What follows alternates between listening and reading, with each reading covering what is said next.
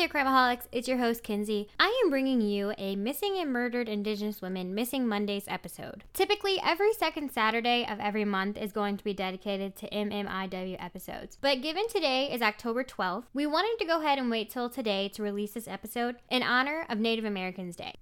During the entire month of August, we did a segment on the missing and murdered Indigenous women movement. It is Crimeaholic's mission to shed light on an epidemic that is plaguing Native American women in North America. There is far too many missing and murdered Indigenous women, and their voices are being silenced.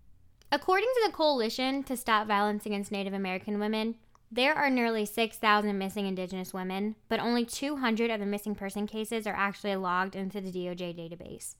And according to the DOJ database, Indigenous women are losing their lives at 10 times higher than the national average. Not only are these statistics alarming, but according to the Urban Indian Health Institute, 94% of Native American women have been raped or coerced in their lifetime.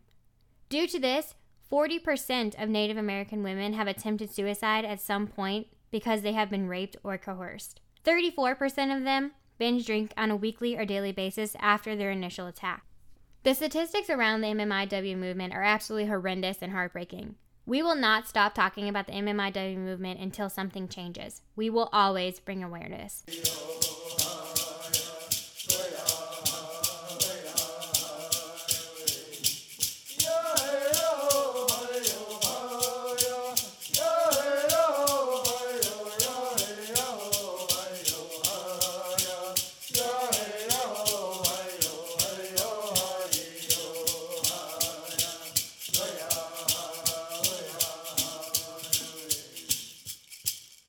Jermain Austin Charlo is missing from Missoula, Montana. She was last seen on June 16, 2018, near Orange Street Market.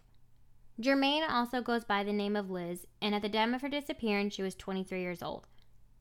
She stands at 5 feet 9 inches tall and approximately 130 pounds. She has brown hair and brown eyes with a flower tattoo on her chest and a deer on her left shoulder blade. The night of Jermain's disappearance, she was wearing a gray hoodie with brown Under Armour logo, a white t shirt, and blue jeans.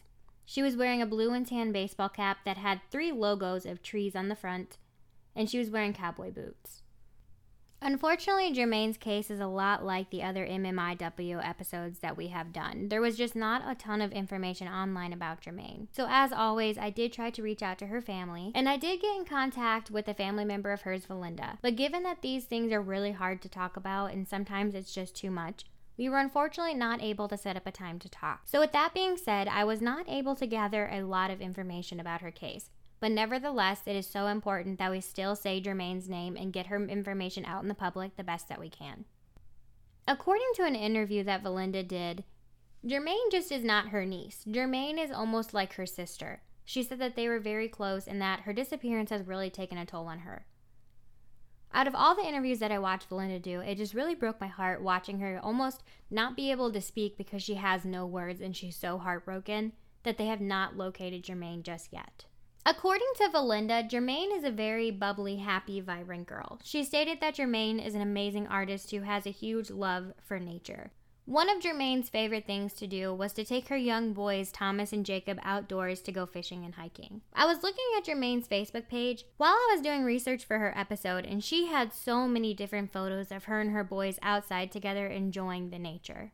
Even though she has two young boys, she is just like any other 23 year old woman who would like to go and hang out with her friends when she has free time. According to the Missoulian, on June 15, 2018, the night before her disappearance, Jermain went and hung out with some friends in downtown Missoula. They attended a few bars that night, such as the Badlander, but who she was with exactly that night is not known to the public at this time.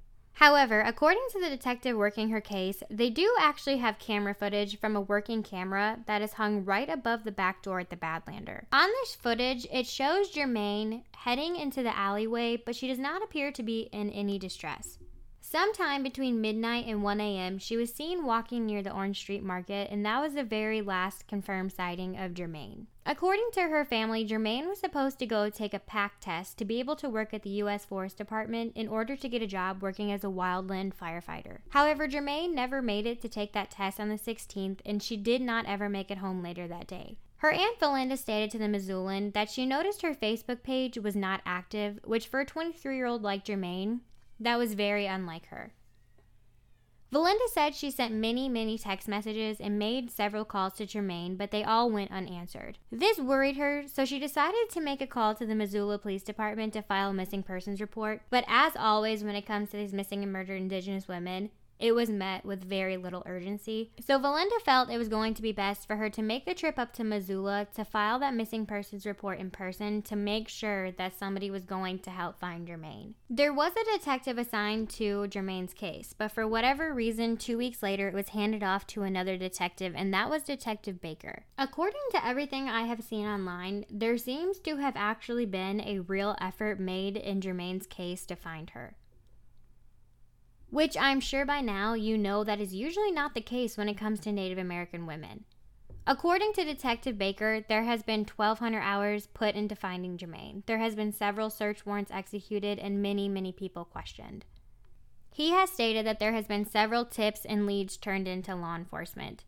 He stated that some of these leads has ended up taking him 50 miles away from Missoula to the Flathead Reservation. I'm not exactly sure the reasons for them zoning in on this area or why they think that they need to focus on this area, but that was something that I was really hoping to be able to get some clarification on from Jermain's family. The detective working Jermain's case, for some reason, is very dead set on believing that Jermain has been sex trafficked. I was recently told by someone close to me that Native American women are the number one most trafficked race, and that is because they are able to be passed off as other races. Hearing that information just absolutely crushes me and puts my stomach in knots.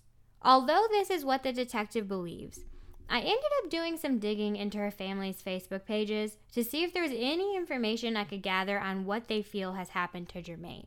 It's not something I always do, but because there is such a lack of information on Jermain's case out there, and I was not able to talk to her family, I wanted to be able to try and find something about how they feel.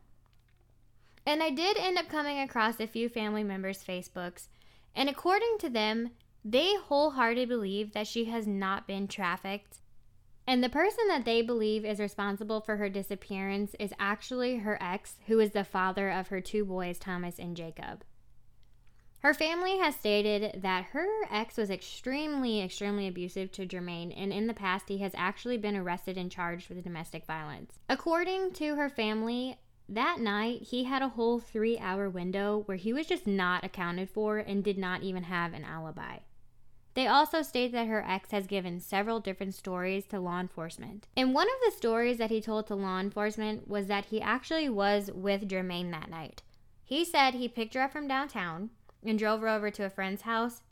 And he did end up giving that name to law enforcement, but her family has said that the name that he gave them was of another missing girl there in Missoula who went missing years prior to Jermain's disappearance. Even though nothing seems to like add up with her ex like at all, her family states that law enforcement is not looking into her ex as a possible suspect and that they are just like dead set on the fact that Jermain has been trapped. With all of the research we have done on these MMIW cases, we obviously know that there is a large number of missing women in Montana and some do believe they have been trafficked. But I do have to say, like, I feel like I agree with Jermain's family. You have this crazy abusive ex who has no alibi for that night, admits that he was with Jermain, and is upset with her over custody battle, why would law enforcement not be digging into him further? Like, why are they just trying to settle with she's been sex trafficked? Does, to me, it seems like that's just an easy way out. The detective assigned to her case has stated to the Missoulian that he is always constantly thinking about Jermain. He said that there's nights where he goes to bed and he can't sleep because he's worried about where Jermain is and what her family is feeling and what he can do better to find her. I do have to again agree with Jermain's family. I feel like if they would just really hone in on her ex and really investigate him, that they would find the answers to Jermain's disappearance. Very sadly, like many other MMIW families, her family has stated at this point they just want to know what has happened. They are trying to stay positive and they move forward with believing that Jermain is still alive, but nevertheless, they just want answers. They want to know what has happened to their loved one. Unfortunately, I do not have any more information to provide except for what I have provided you with. But again, what matters most is that we keep saying Jermain's name and we keep her information circulating until she comes home. A family is extremely devastated and heartbroken, and there is two very, very young boys without their mom who are also being withheld from Jermain's family. As I have said a million times and I will keep saying over and over, it is so important to keep her name and information in the media the best that we can. So we are asking you to please share Jermain's story. She was last seen on June 16, 2018, in Missoula, Montana, near the Orange Street Market. She was 23 years old at the time of her disappearance. She stands at 5 feet 9 inches tall and was approximately 130 pounds. Jermain has brown hair and brown eyes with a flower tattoo on her chest and a tattoo of a deer on her left shoulder blade. The night of her disappearance, she was wearing a gray hoodie with a brown Under Armour logo, a white t shirt with blue jeans, a blue and tan baseball cap with the logo of three trees, and some cowboy boots. If you have any information about the disappearance of Jermain Austin Charlo, also known as Liz, you are encouraged to call the Missoula Police Department at 406 552 6300 or the Flathead Tribal PD at 406 675 4700. If you have not yet, I highly encourage you to join our Crimeaholics podcast discussion group on Facebook or follow us on Instagram where you can see pictures of Jermaine. Jermain is an absolutely beautiful girl and she has got to be found. Crimeaholics, as always, be aware and take care.